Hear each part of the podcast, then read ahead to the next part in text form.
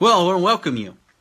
Uh, happy Sabbath. I welcome those joining us over our Facebook page. Those joining us over YouTube, God bless each and every one of you. We're about to get started here in a, a wonderful message uh, and study here about the the closing scenes of, uh, of Christ's life and, and the parallels that it will have uh, with those who live in the end of time, his followers who follow him. Uh, in fact, I have entitled this series The Closing Scenes Following in the Crisis of Christ. And we're about to get started into that study. Before we do, we want to have a, a season of prayer. So I invite you to bow your hearts and, and, uh, and your heads with me at this time. Father in heaven, we do thank you so very, very much for this holy Sabbath day, beautiful day you've provided for us here in Indiana. Wonderful sunshine, uh, blue skies, the birds are singing praises to thee and it's just a, a very, very wonderful Sabbath morning. Uh, Father, we pray for the Holy Spirit to be poured out upon us as we, we take a look at uh, the la- closing scenes of Christ's life, and we pray for discernment uh, to see the parallels that are involved with those uh, of us who live here in the end of time who want to follow Jesus wherever he goes. And so, Father, we pray for the Holy Spirit to come into our hearts and our minds and help us to have understanding. Uh, forgive us for our sins, Lord. We pray that you will cleanse us from all our unrighteousness, and may we learn at the feet of the Master this morning. We pray for those who couldn't be here this morning, those who uh, are ill, those who are having uh, whatever issues they may have. We pray that you will be very near to them and heal them according to thy will, Father. And as a people, we pray that we will come closer and closer together with thee and thus with each other. Give me the words to speak, I pray, this morning, Lord, in the name of Jesus who's worthy. Amen. Amen and amen. Well, friends, um, as I was thinking about uh, uh, these closing scenes, um, it was very interesting the memories that pop up, you know, as you go through some some of this uh, studying into the Bible and you try to relate uh, to some of the things that you've been reading. And, and I recalled back in the fall of uh, 1999, I'd lost my job, uh, being called into full-time ministry, and that's a story in and of itself. But at the time, I was I was doing some odd carpentry and masonry. Uh, uh, maintenance jobs uh, to sustain the family, as well as praying for guidance as to the next step I was to take in ministry at that particular time, I was working very closely with the local church pastor, uh, too, and, and, as and we were right at at that time in the middle of a public evangelistic campaign.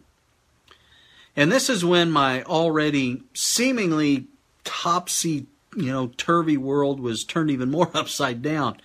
It was in the middle of this public outreach uh, event. We were right in the middle of it. It was scheduled for about five weeks, so we were two and a half weeks into it, pretty much right in the middle of it. Uh, that the church leaders from the the conference, uh, the Seventh Day Adventist conference, when we were members of the conference church there, uh, that they gave an ultimatum to the pastor to either resign or be fired, and uh, and we had a split in the church, you see, and the, the ones who were against the pastor were always talking to the brethren at the conference.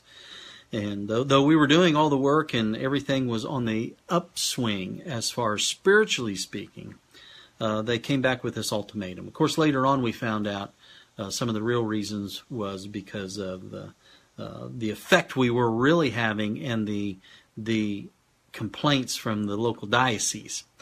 Anyway, But looking back on that experience, um, I can see the hand of God putting me into the positions that I needed uh, to be in to learn valuable lessons of faith and trust. But at the same time, you know, and I'm sure some of you can kind of relate being in certain circumstances like that, uh, not really seeing the future ahead of you. You kind of have an idea, but you you know it's kind of foggy to you.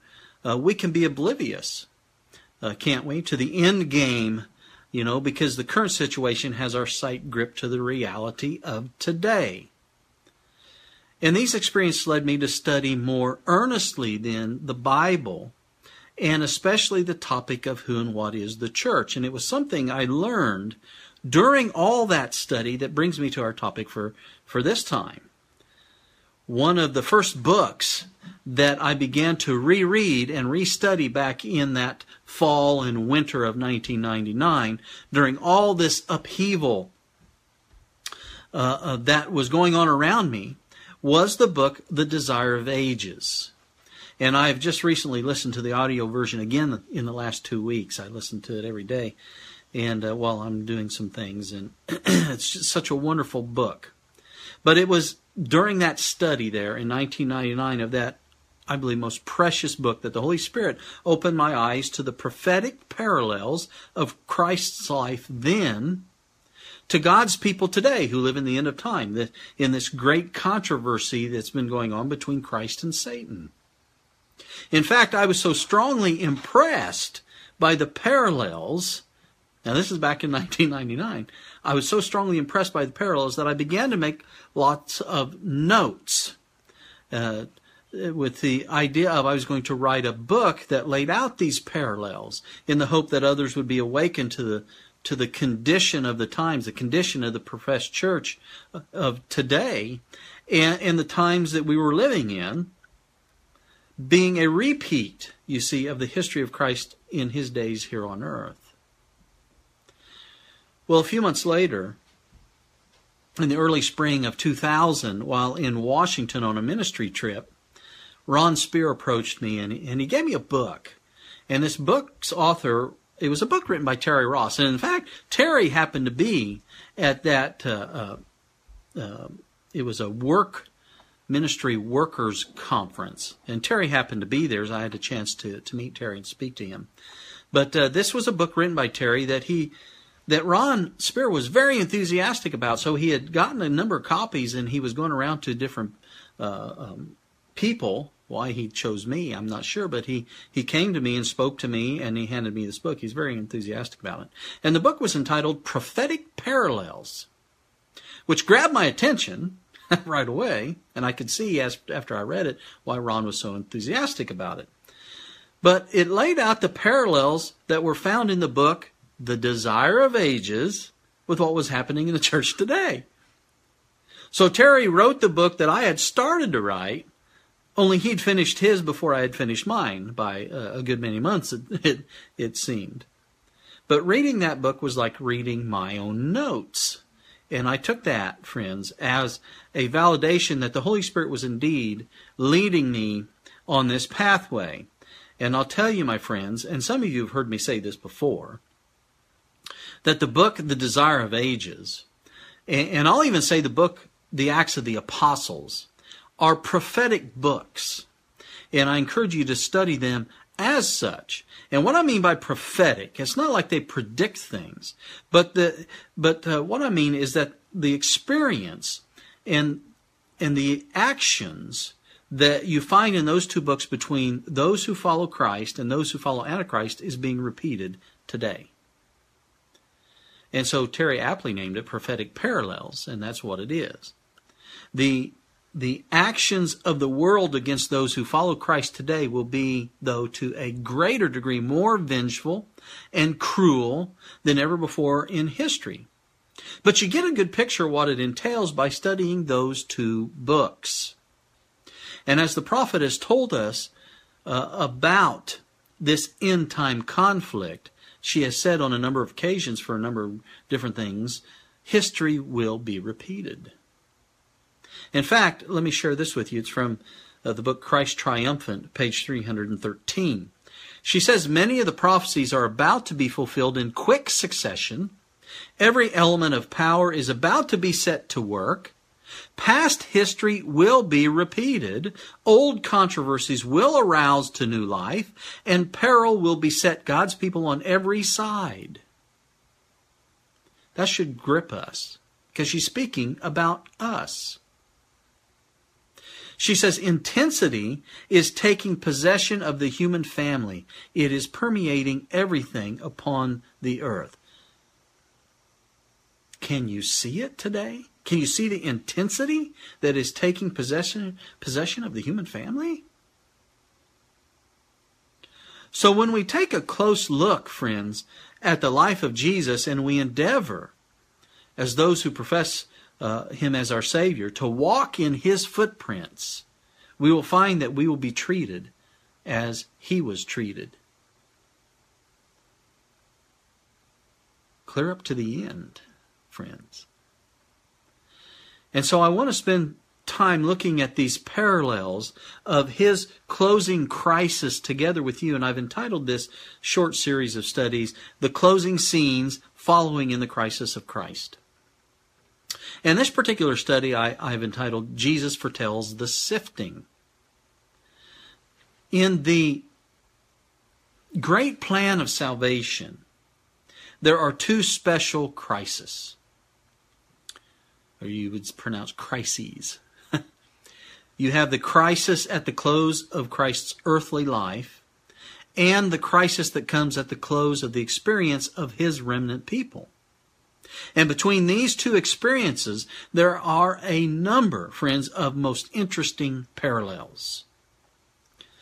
And the thought of a parallel is suggested for us in, um, in our first text, which we find in Revelation 14. Um, the first five verses of Revelation 14 give us a picture of the remnant people that are being symbolized by the number 144,000. Let's look at Revelation 14, 1 through 5.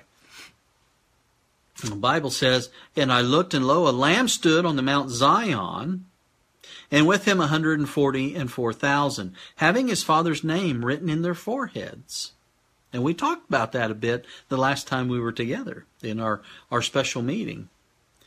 And I heard a voice from heaven as the voice of many waters and as the voice of a great thunder. And I heard the voice of harpers harping with their harps. And they sung, as it were, a new song before the throne and before the four beasts and the elders. And no man could learn that song but the hundred and forty and four thousand which were redeemed from the earth. These are they, speaking of those people, these are they which were not defiled with women, for they are virgins. These are they, notice what is said here, which follow the Lamb whithersoever he goeth. These were redeemed from among men, being the firstfruits unto God to the Lamb, and in their mouth was found no guile, for they are without fault before the throne of God. Now, concerning them, I want you to engrave in your mind as we go through, uh, actually, as we go through this whole series, uh, but in particular today, engrave in your mind what is said in the last part of that fourth verse. These are they which do what? Follow the Lamb whithersoever he goeth. So what do they do? They follow the Lamb wherever he goes, right? And who's the Lamb? The Lamb is Jesus Christ. So they follow Jesus wherever he goes. So if he goes over to Mars or to Saturn, for example, they go with him. If he goes through Orion, uh, they go with him. If he goes on to those, you know, unnumbered suns and, and worlds in an, Andromeda, they go with him. And so the Bible here is saying wherever he goes, they go. And I want to go with him, don't you? I want you to go with him as well. Thank God, friends, that we can go. Amen. It'll, it'll be a wonderful, triumphal tour to be up there going through heaven with Jesus Christ. Amen. Now, how long will it take? You know, I've had people ask me that, and I don't know, but I'm sure of this, friends. Those who follow him there will first follow him here. Would you agree with that? Those who go with him in heaven will first follow his footsteps here on earth. So we must begin where he begins in order to arrive where he has arrived. So it's especially concerning his earthly life that I wish to study with you, uh, beloved. And if we can parallel the experiences that he came down here to earth to share with us, there will be no question about sharing with him those glorious experiences of the hereafter. Do you see it? And so, in this world, we look upon him as starting there in as a baby, a helpless babe in Bethlehem, don't we? And and we see the humility and, and the condescension, and thank God we can choose to follow him in that. Can we follow that kind of humility? The Bible says that we can. We can even be humble uh, uh, like he was and meek. And so we we see him at Nazareth, growing up as a child in, a humble peasant's home. They were poor. And he was bearing the burdens of daily toil. And, and in all that, he was giving an example of patience and love to us. And as we see that, we can choose to follow him there too, can't we? Yes, we can. And as he goes to Jordan to be baptized, we can follow him there. And as he goes to Capernaum in his medical missionary ministry, we can follow him there too. But as we look at his life, we see him come at last to Gethsemane. And there beneath the shadows of the olives, because they they had picked olives from that area for years and years and years and years and years. There was a, a press there for olive oil. And so here under the olives, we look upon a great crisis. And so I ask you, friends, shall we follow him there? You know, many who profess the name Christian, they stop on the outskirts of Gethsemane. But we wish to follow Jesus wherever, wherever he goes, don't we? And so as we watch, we see the mob come. We see the Savior taken and hurried to earthly courts, there to be abused and, and mistreated, falsely accused, tortured. Will we follow him there, friends? And that is a question for us to really consider, isn't it? We see him led off to Calvary. We see him nailed to the tree and hung up between the heavens and the earth. Shall we follow him there too? Oh, beloved, if we will learn something of what it means to follow him through those scenes of crisis, we shall also share with him the glory of the triumph. For triumph awaits those who follow him. Amen. Triumph prefigured by his resurrection glory and the hour of ascension back to the Father's house. All of these, in one way or another, we are to share with him in this last hour before the end of time. And let me make it very clear before I go on that there are some experiences that Jesus went through that we will never in this life, or even really in eternity, fully follow into and have those experiences as Jesus had. Jesus, as the, the God man, the infinite Son of God, as well as the Son of Mary, had many experiences as our, our sin bearer, as the atonement for our transgressions that we can never enter into as he entered into them, friends. In fact, many of those experiences he entered into so that we might, he, he did that so that we might not have to enter into them, you see. He was our substitute. And concerning those, we need to seek to understand as much as possible uh, for our poor, uh, uh um, finite minds to grasp and concerning those we shall spend eternity, we're told, in study and still not fully grasp. But while all that is true, it is also true, friends, that there are many things that Jesus experienced that we can and will experience to some degree. And it's those that I wish to study with you especially. Some of the parallels between the closing events in the life of Jesus on earth and the closing events in the experience of the remnant people. Those closing events which we are even now entering upon in our day. And of all the experiences in the life of Jesus, the ones that you and I most need to study are those that come right at the close of his life because they have lessons right uh, uh, of the deepest significance to teach us concerning the closing events of our lives here in this world if we follow on through the time of trouble that's just ahead. Now, you may remember this wonderful statement that I've shared before from the Desire of Ages.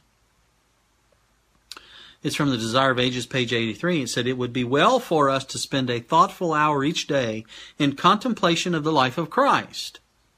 We should take it point by point and let the imagination grasp each scene, and notice what she says, especially which ones? The closing scenes. Now, I've read that over and over and over, and I thought, why is it that we need to grasp especially the closing ones. I mean, Jesus was an example to us in, in all respects, but why the closing ones? Well, friends, I believe that each word here is chosen with care. And I believe we do well to note the significance of the emphasis on the particular phase of Christ's life that has to do with the crisis at the close for us. And I think that's what she was meaning. We need to really study the closing scenes. The closing scenes of his crisis has everything to do with his people in this our day. All the eternity of the past, you see, was focused on those closing days and hours of the life of Jesus in this world. Do you believe that? All eternity focused on Gethsemane and Calvary. And it is true. It's true also that all eternity of the past, all the experiences of those 6,000 years of the great controversy here in this world, focus on the closing experiences of the remnant people. Everything was at stake, you see, back there in the Garden of Gethsemane and on Golgotha. His hour had come. What, what did that mean? So all creation was focused on that event. And again, in the closing scenes of this crisis, everything is at stake, my friends. Back there, all the universe, as it were, gathered round to behold that great crisis. And so from Prophets and Kings, page 148, we're told that today the whole universe is watching with inexpressible interest the closing scenes of the great controversy between good and evil. And the Desire of Ages says on page 19 that our little world, this planet Earth, is the lesson book of the universe. And the part that we are to play in this closing conflict is very similar to the part that Jesus acted in that closing experience that took place back there in the closing scenes of his life while he was here on earth. So, it is with the deepest interest, friends, that we study these closing events in the life of Jesus to gather from them the lessons that will prepare us for our closing crisis. And every experience now that comes to us, if we are under the guiding hand of God, is arranged by the Lord to develop in us the characters that will be able thus to, to reflect the image of Jesus fully in that great crisis that closes the plan of salvation. We will be among, as we read in Revelation 14, they which follow the Lamb whithersoever he goeth. And so in this study, I want you to notice especially the preview of the closing crisis that Jesus gave his disciples and the preview that he has given us of our closing crisis. We must remind ourselves that Jesus was never taken by surprise, was he? Yet we in humanity are often taken by surprise. But Jesus knew that his hour was come. We read that in many places. Let's look at John 13, verse 1. John 13, verse 1. Now, before the feast of the Passover, when Jesus knew that his hour was come, that he should depart out of this world unto the Father, having loved his own which were in the world, he loved them unto the end. And speaking to his dear disciples there in the, the upper room just a few hours before Gethsemane, he said in John 13, 19, he said, Now I tell you before it come, that when it is come to pass, ye may believe that I am he. So Jesus is giving them warnings here of the crisis that he's about to go through, and not just him, their crisis as well. He told them ahead of time what was coming. And the thing he was telling them about was the great crisis that was just ahead for him and for them. And I want you to notice that Jesus speaks directly to Peter about this in John 13 and verse 38. It says, Jesus answered him, Wilt thou lay down thy life for my sake? Verily, verily, I say unto thee, the cock shall not crow till thou hast denied me thrice. You remember? Peter felt bad about that, didn't he? In fact, he was offended. He was offended that Jesus would say that to him, that he would even say such a thing. But Jesus was seeking to awaken in Peter and in the other di- uh, disciples self distrust so they could be prepared by prayer and self denial for the crisis that lay ahead.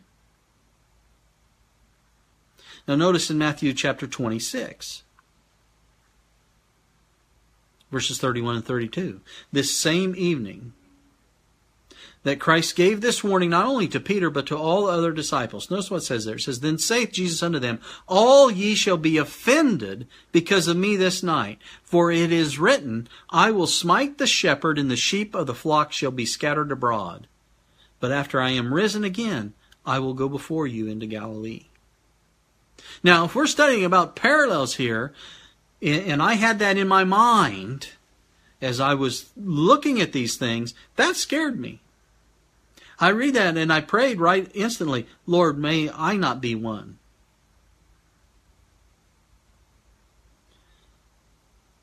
May I not be one that's offended by you. But Jesus predicted here that they they all were going to be offended. They all were going to desert him as he goes into this dark crisis but always in Christ's mind, friend. As he foretold the future of darkness was the glory beyond that. The glory as a result of that. You know, as Genesis says there was darkness, then God created light, right? First the dark, then the light. And, and that should be fresh in our minds always, beloved. The remnant people are to be brought into scenes of terrible darkness, experiences of sorrow and persecution and sifting but always in the hearts of those who listen to Jesus will be the certain hope of the ultimate triumph of the church over darkness to bask in the light of God's glory. Thank God that there will triumph through this darkness every true hearted believer. We've been promised. And so we read the words of Christ. He said, All ye shall be offended because of me this night, for it is written, I will smite the shepherd, and the sheep of the flock shall be scattered abroad. And Peter felt bad about this. And we go back to Matthew 26, verses 33 to 35. Peter responds. He, he answered, he said unto him, Though all men shall be offended because of thee, yet will I never be offended. Well, I would say, friends, if you have that attitude, you will be offended. Peter didn't know himself.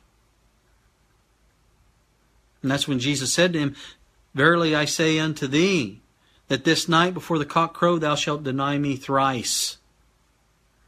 Peter didn't give up, though.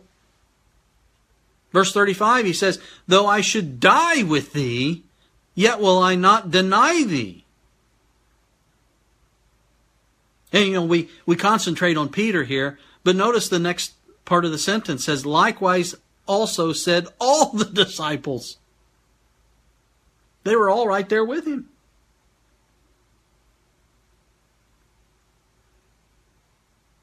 Peter was sure that he, he'd be true, you see. Are you as sure in your walk as Peter believed he was in his, friends?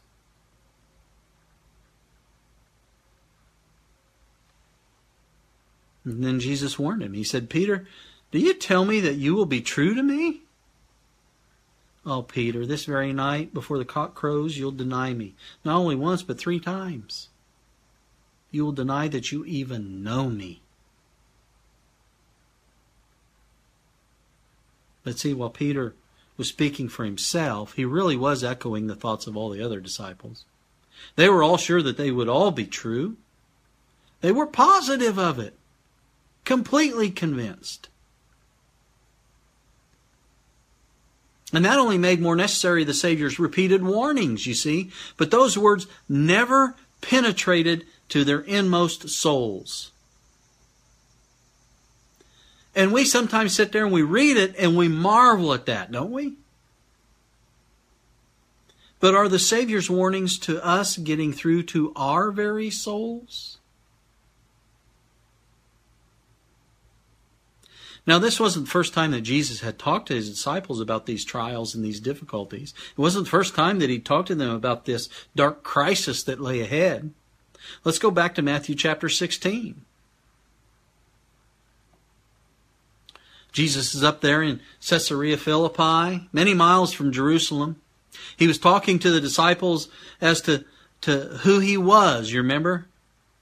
And after drawing from them the acknowledgement that he was the Christ, the Son of the living God, notice what it says there in Matthew 16, verse 21. It says, From that time forth, once they recognized who he was, you see, says, From that time forth began Jesus to show unto his disciples how that he must go unto Jerusalem and suffer many things of the elders and chief priests and scribes, and be killed, and be raised again the third day. So notice the setting of this. Jesus brought from their hearts the acknowledgement that he was divine, that he was the Son of God, and he acknowledged uh, uh, their acceptance of that truth. He said he would build the church, remember, on that great fact, that great truth. Then, having made that firm and certain, he proceeds to tell them of the coming crisis. He said he must go to Jerusalem and suffer many things. Now, how does Peter feel about that? Well, he doesn't like that, right? None of them like that. But his attitude in the upper room and on the road to Gethsemane reflected his attitude previously. He had never accepted, you see, friends, deep down in his heart, the fact of the coming crisis. He had never really understood it because he had never wanted to understand it. He chose to put it away. Just throw that into the farthest recesses of our mind and let's leave it there. Right? And many of you who are prophecy students and know what's coming, are we guilty of the same thing? Have we taken what's coming, the dark crisis, and tucked it way back in the back of our minds? We're just not going to go there. Now, well, that's where Peter was. Because I wonder if, if you and I have really come to grips with what is ahead of us, friends. You know, many Adventists have convinced themselves that there is to be little effort in preparing right now for the crisis that's ahead of us. They, they have belief that there's a Sunday law that's coming. But you know, all we have to do is flee out of the cities and all will be good as our bread and water will be assured. Have you ever heard that before? I hear that so much, I, I just, ugh. How short sighted can we as a people be? Look through Bible history and see how all too often we, as God's professed people, procrastinate and are caught unawares when God has warned and warned us about what was coming. Will it be different in this last conflict? no, it will not. What are we doing today, friends, to prepare for that day? And not just spiritually speaking, friends, but what tangible things are we doing to prepare for the crisis that is coming? And I'll tell you, it's not wrong to think about these things. It's not wrong to pray about these things and then step in faith and act upon the guidance that actually that has already been given to us. This is where the spirit of prophecy is the blessing that God intended it to be, and yet there are so many who ignore or condemn the blessing of such counsels to the remnant people. It's unbelievable to me. You know, Jesus gave a profound yet common sense principle in what he said in John 7, verse 17. He said, and, and a lot of times this just goes right past people, but it's very simple. He said, If any man will do his will, speaking of God, if any man will do his will, he shall know of the doctrine, whether it be of God or whether I speak of myself. The person, friends, who sincerely desires to do the will of God will be enlightened by God and enabled to evaluate correctly the inspired claims of others. Would you agree with that? They will know those things that God has inspired. And in all honesty, my friends, if you read a Holy Spirit inspired book, let's say like The Desire of Ages, and you don't believe that the author had a very close personal relationship with Jesus Christ, I recommend you take a closer look at yourself and your spiritual condition instead of that author. Are you really desiring to do God's will? If so, you will not reject anything that is inspired by the Holy Spirit. You will know the doctrine, as Jesus says, because you are being directed by the same Holy Spirit that inspired the authors of that doctrine. Jesus loves us, friends, and He gives us warnings to prepare us so that we may gain confidence and strength to endure the crisis. And Jesus made an earnest effort to open the future to his disciples and warn them to prepare for what was coming ahead. Not just for him, but for them. And that parallels our time. Are we listening? Are we listening? Matthew chapter 17, verses 22 and 23. And while they abode in Galilee, Jesus said unto them, The Son of Man shall be betrayed into the hands of men, and they shall kill him, and the third day he shall be raised again. And they were exceeding sorry. They were exceeding sorry. You know, in the original, it, means they were in great distress. Though they now realized that their master was talking about his death, they hoped and believed that something would arise that would make it unnecessary, you see. And that's really about all they got out of it. They didn't understand it, you see. He was saying these things and it was just right over their heads. And there were a number of reasons for that. One of the biggest reasons was they were still steeped in tradition. They were steeped into the wrong teachings by the rabbis of Scripture and what the Messiah would do when he came. They believe, well, he'll do something miraculous like he's always done. They've always tried to come and take hands on him, you know, those instances where they tried to lay hands on Jesus to stone him and he just walked right through and disappeared. So they're like, oh, yeah, yeah, okay, well, yeah, he'll die and whatever. And they didn't even really think about it much.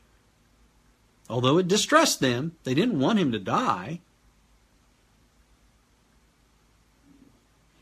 But they didn't understand it. And so, like I said, they put it back there in the back of their minds. Back in that dark recess. Just stay back there. I don't want to hear from you. Matthew 20, verses 17 and 19. And Jesus going up to Jerusalem took the twelve disciples apart in the way and said unto them, Behold, we go up to Jerusalem, and the Son of Man shall be betrayed unto the chief priests and unto the scribes, and they shall condemn him to death, and shall deliver him to the Gentiles to mock and to scourge and to crucify him, and the third day he shall rise again. Now, to show you how little they got out of and that was pretty graphic, wasn't it? If you go back and you look, you'll see that Jesus gets more explicit, more explicit the closer that that time came. But to show you how little they got out of, you know, what he was presenting to them, you know, about his approaching sufferings, notice what it says in the very next verse. Matthew 20, verse 20.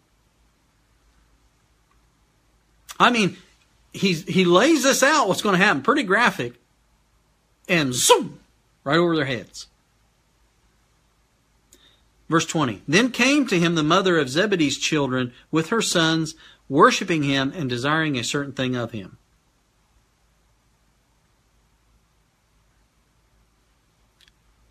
What is this telling us about their understanding of the coming crisis? Because what did they want? Why did they approach him? You remember who it was John and James and their mother. And what did they want? Well, you see, their thinking is, hey, the kingdom's going to be on this earth. It's going to be set up and, and, you know, we were one of the first ones to ever follow Christ. So certainly he has to favor us. And so, you know, as a mother, she's looking, you know, after her, her offspring. Let them sit at the right hand and left hand. They wanted the first place in the kingdom. And with almost impatience and lack of attention, you see, they listened to his description of the coming crisis. Yeah, just kind of, well, yeah. Oh, yeah, we heard that before, whatever. You see, their eyes were on the coming kingdom, not on the coming crisis. They were sure that the glory of an earthly kingdom was about to burst upon them, you see. And they were asking for the front seats. They wanted the high seats. And so you can see how little they got out of his description of the coming crisis. Instead of saying, Lord, what shall we do? All right? And you can see it as we go through this series, you'll see it step by step until the cross. They just, you know, they didn't get it. But notice how Luke presents it. Luke chapter 18, verses 31 to 34. Then he took unto him the twelve and said unto them, Behold, we go up to Jerusalem, and all things that are written by the prophets concerning the Son of Man shall be accomplished. Now, they had a misunderstanding about that, about prophecy, see? So they're like, oh yeah, yeah. Verse 32, For he shall be delivered unto the Gentiles, and shall be mocked, and spitefully entreated, and spitted on, and they shall scourge him, and put him to death. And the third day he shall rise again, and they understood none of these things, Luke says. And this saying was hid from them, neither knew they the things which were spoken. What he's saying is, it went over their heads. And it wasn't that it was a hard saying, it was they just didn't care to comprehend it. You know, this reminds me Several years years ago, we made friends with a couple from Brazil. And they had a couple boys and young boys, and, and, and we thought when we met them, we thought that they both could speak English, the husband and wife, because we'd heard him speak it.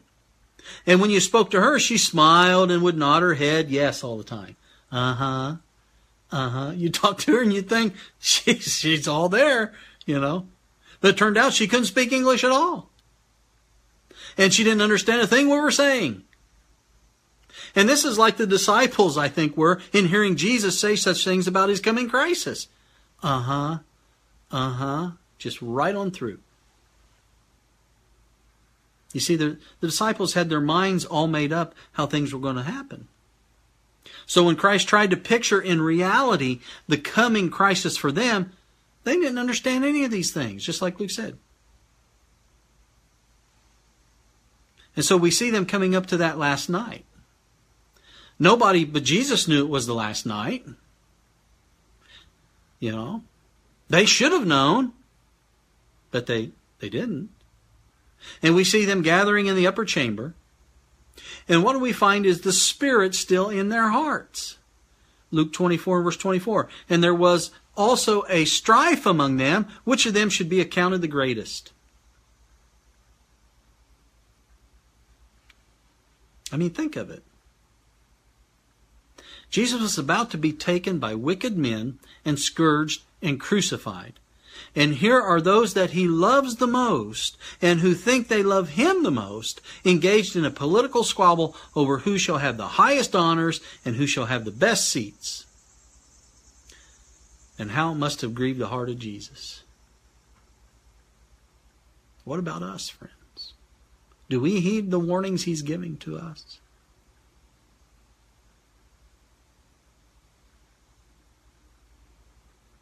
Because just as it grieved his heart then, I'm sure it grieves his heart today.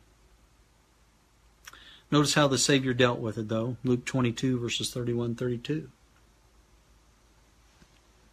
And the Lord said, Simon, Simon, behold, Satan hath desired to have you, that he may sift you as wheat.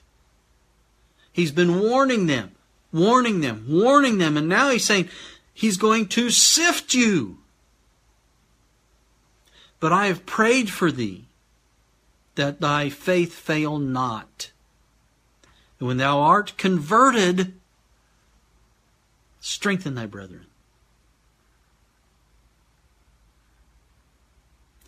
You know, Jesus wasn't just praying for them, He's prayed for us.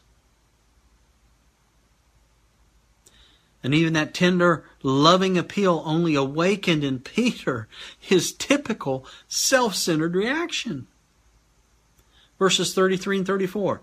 And he said unto him, Lord, I'm ready to go with thee both into prison and to death.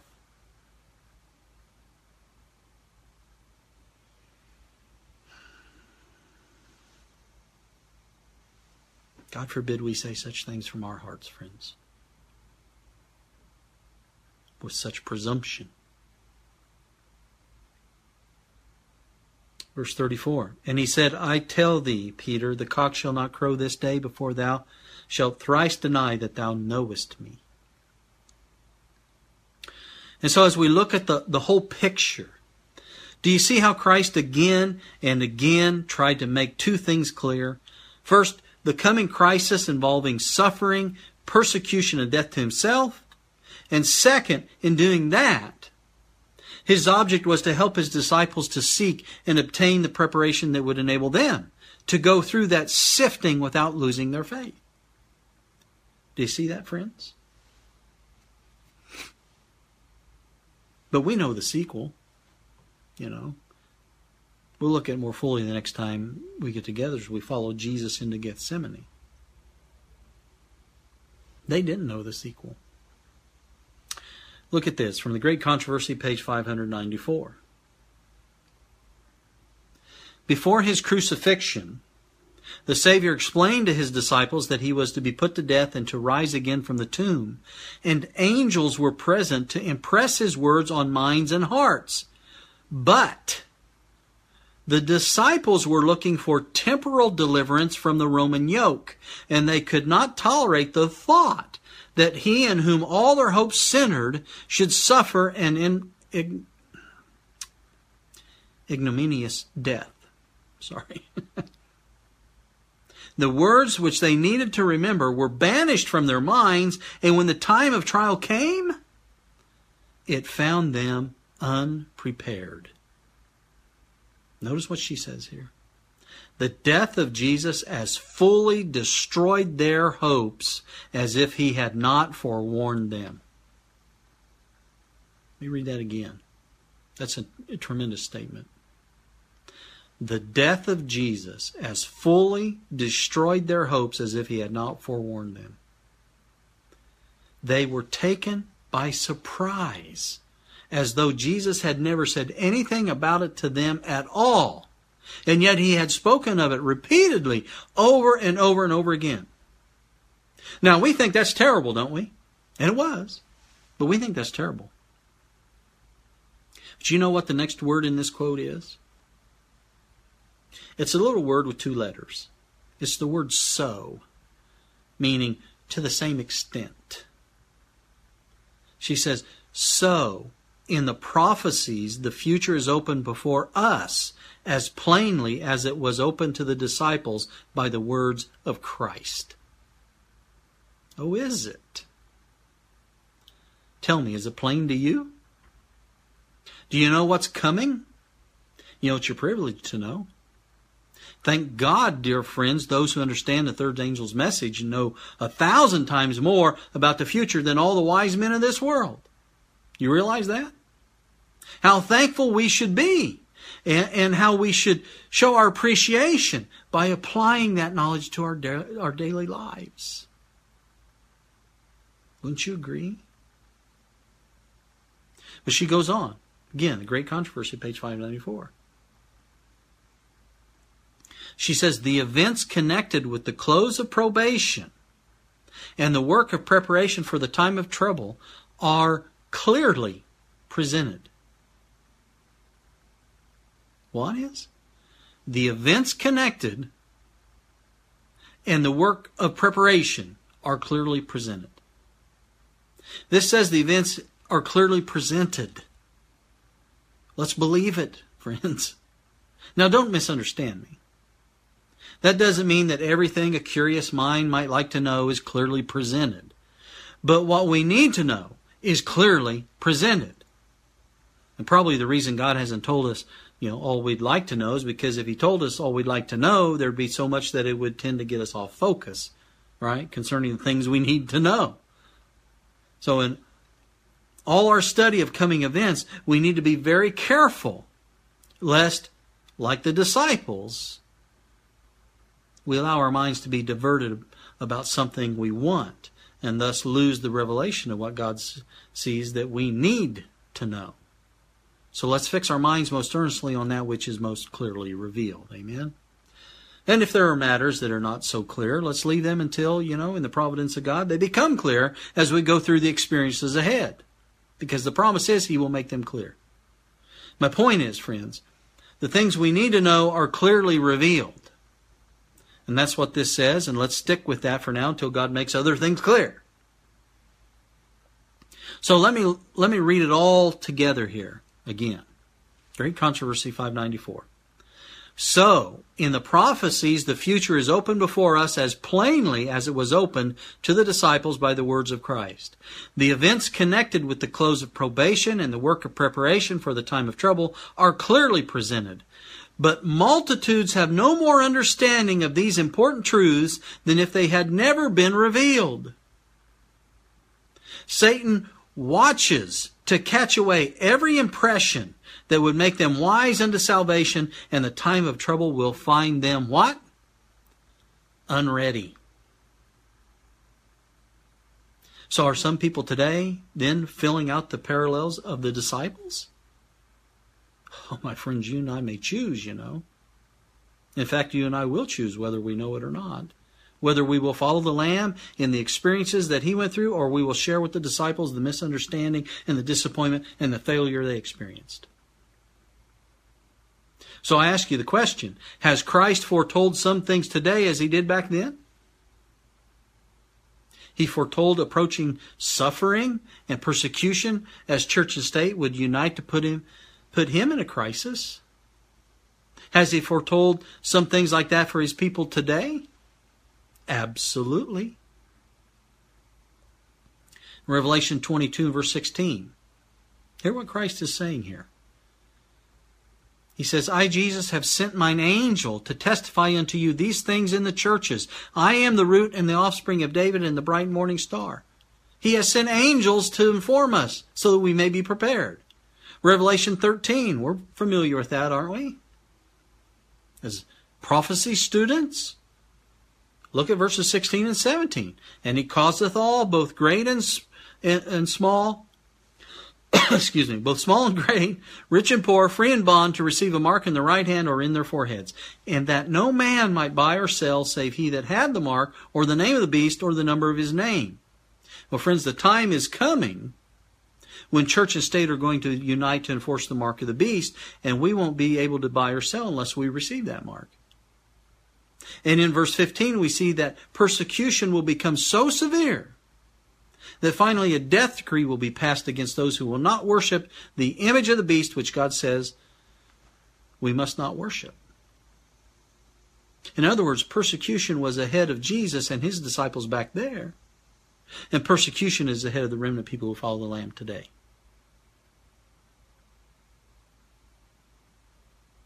Now remember that back there Jesus said to his disciples, there's going to be a sifting. Satan has desired to have you that he may sift you as wheat. Remember he said to Peter, but I've prayed for you. And he foretold definitely that, that they were going to forsake their Lord because they had not prepared. Has he warned us today that many were going to forsake him again? Turn to Matthew 24. Go to Matthew 24.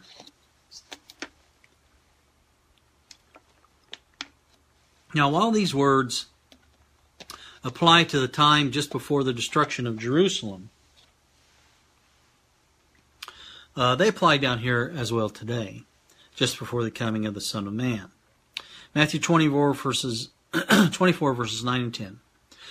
Then shall they deliver you up to be afflicted, and shall kill you, and ye shall be hated of all nations for my name's sake. And then shall many be offended, and shall betray one another, and shall hate one another. Did Jesus tell the disciples they were going to be offended because of him? Yes. Has he warned that many today will have that same experience? Was Christ betrayed by one of his own number? Yes, he was. So he warns us today that those who are offended and leave God's people will betray their former brethren. We're going to go through those experiences, friends, that Jesus went through. Now, if you've heard me say it many times, there are only two spirits in this world the Spirit of Christ and the Spirit of Antichrist. The remnant people of God will go through the outpouring, persecution, and affliction of the Spirit of Antichrist before Jesus returns. And there's a purpose for it. There is a glorious purpose for this to happen, beloved. God, let me tell you something. God does not need his people to suffer to prove their faith. It has a much greater purpose than that. It, it has all to do with the vindication of the character of God. But I don't want to get off on that right now. There's more about that later. But Jesus also said, look at Matthew 24, verses 12 13. See, he's warning us about this. He says, and because iniquity shall abound, is iniquity abounding today? Absolutely. Worse and worse every day. Just as he said, the love of many shall wax cold. We see that today, do we not? But he that shall endure unto the end, the same shall be saved. We are going through the experience either, friends, of Jesus or of Judas. And we can choose. Obviously, we can't have both, right? We'll either be betrayed as Jesus was betrayed, or else we will act the part of the betrayer and join in the persecution of the remnant. Have you ever thought about it that way? That remnant, concerning whom Jesus says in Matthew 25 40, Inasmuch as ye have done it unto the least of these my brethren, you have done it unto me. Christ will again be betrayed and persecuted in the person of his saints. Christ will again be mocked, derided, scourged, insulted, spit upon in the person of his saints. And how wonderful it will be, friends, when heaven, remember, all the world's a stage. When heaven, looking down upon this world, will be able to say concerning every one of the remnant, they are going through their trial just as Jesus went through his trial. They are meeting their crisis as he met his crisis. They are reflecting the character of their Savior. Won't that bring joy to the Son of God? Won't that bring joy to the Father's heart? Won't that bring joy to all the angels and all the unfallen worlds? and won't it anger the devil and cause him to pour out more and more of his satanic fury? No wonder Revelation 12:17 says, "And the dragon was wroth with the woman and went to make war with the remnant of her seed, which keep the commandments of God and have the testimony of Jesus Christ." You see, that's the remnant which follow the lamb whithersoever he goeth.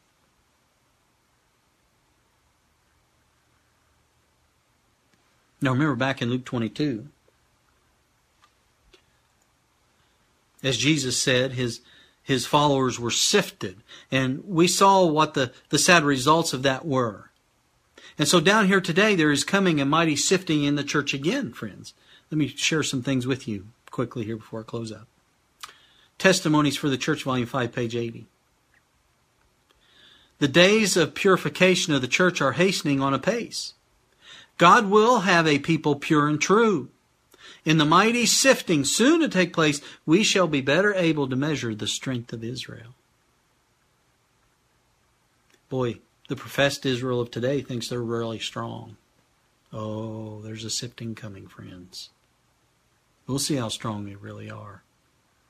A mighty sifting is coming. The next page. Testimonies for the Church again, volume 5, page 81. It shows what the result of this sifting will be. The mark of the beast will be urged upon us. Those who have step by step yielded to worldly demands and conformed to worldly customs will not find it a hard matter to yield to the powers that be, rather than subject themselves to derision, insult, threatened imprisonment, and death. Those who have step by step have given up to worldly demands will find it easy to give up their faith and unite with the world. That's what she says. And she says, in this time, the gold will be separated from the dross in the church. Chaff, like a cloud, will be borne away on the wind, even from places where we see only floors of rich wheat. We see rich wheat. It's not going to be that way. Now keep in mind, it's the chaff that leaves. It's carried away by the wind. It's the wheat that remains bundled because they're surrounded by God's protecting arms, friend. It's the false hearted that flee. The remnant people remain. The remnant people go through to the end, you see. The sifting results in purging the church of those who have long troubled Zion by, by their, their worldliness, their lukewarmness, their pride, their selfishness. But we can't read the heart. We can't detect these tares until that fruit is produced. But in the light of our study, can you see that the sifting can easily take in not merely, you know, hypocrites, they're kind of easy to see, but the tares as well? Yeah, that's easy to see. The hypocrites and the tares, maybe. The sifting can easily take in and will take in those who, like Peter and his brethren, mean all right, but they don't have an experience that's deep enough to meet the crisis. Remember, Jesus told Peter, when you are converted, he said, strengthen your brethren. And that's the lesson that I long God will impress upon our hearts, friends. It's going to take more than a desire to follow Jesus. To follow him, we will have to share with him in the preliminary experiences. Otherwise, like the disciples, we'll be surprised when the mob comes and we won't know what to do. Here's another warning by the testimony of Jesus concerning the coming crisis, our crisis in these closing scenes. The Great Controversy, page 608. As the storm approaches, a large class who have professed faith, faith in the third angel's message, but have not been sanctified through obedience to the truth, abandon their position and join the ranks of the opposition. By uniting with the world and partaking of its spirit, they have come to view matters in nearly the same light. And when the test is brought, they are prepared to choose the easy, popular side. Men of talent and pleasing address, who once rejoiced in the truth, employ their powers to deceive and mislead souls. They become the most bitter enemies of their former brethren. When Sabbath keepers are brought before the courts to answer for their faith, these apostates are the most efficient agents of Satan to misrepresent and accuse them, and by false reports and insinuations to stir up the rulers against them. Isn't that exactly what Jesus went through?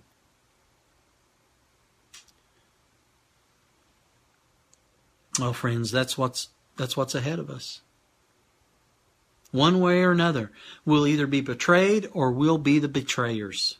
We'll either be like Jesus or like Judas. And we have our choice. We're making our decisions from day to day. You realize that? If I'll tell you, if you have time, read the chapter on Gethsemane in the book The Desire of Ages. If you, you don't have a copy of that book, I mean, get a hold of us. We'll get you a copy. Read that. Look at this. I started with this, Desire of Ages, page 83. It would be well for us to spend a thoughtful hour each day in contemplation of the life of Christ. We should take it point by point and let the imagination vividly grasp each scene, especially the closing ones. And as we've caught the picture, perhaps clearer than before, that those scenes are given to us not merely to look upon as of historical interest, not merely to look upon to see the great work that Jesus did for us, which he did. All that's important. but we are to look upon them with the deepest personal interest, knowing that we shall pass through those scenes and share some of those same experiences. For as we read in Revelation 14:4, these are they which follow the Lamb whithersoever he goeth. Let's pray. Father in heaven, we again thank you so much for a wonderful Sabbath day. We thank you so much that you love us so deeply that you would give us warnings in advance, that you would give us the tools needed, and you would give us a changed heart and desires to do thy will, so that we may be prepared for what's coming, that we may be those who vindicate your character by reflecting it perfectly to the world. Father, help us to that end. We pray for the Holy Spirit to be poured out upon us in deep measure. Not only that we may be changed day by day, from glory to glory, as the Apostle Paul said, that we may be prepared and preparing others for the return of Christ. That we have that darkness ahead. May we be a light to the world in that darkness. We pray in Jesus' name. Amen. Amen and amen. Well, I want to thank those who joined us through uh, uh, Facebook. God bless each and every one of you and, and YouTube. We'll see you uh, next Sabbath. Be sure to join us then. Until then, God be with you. God bless.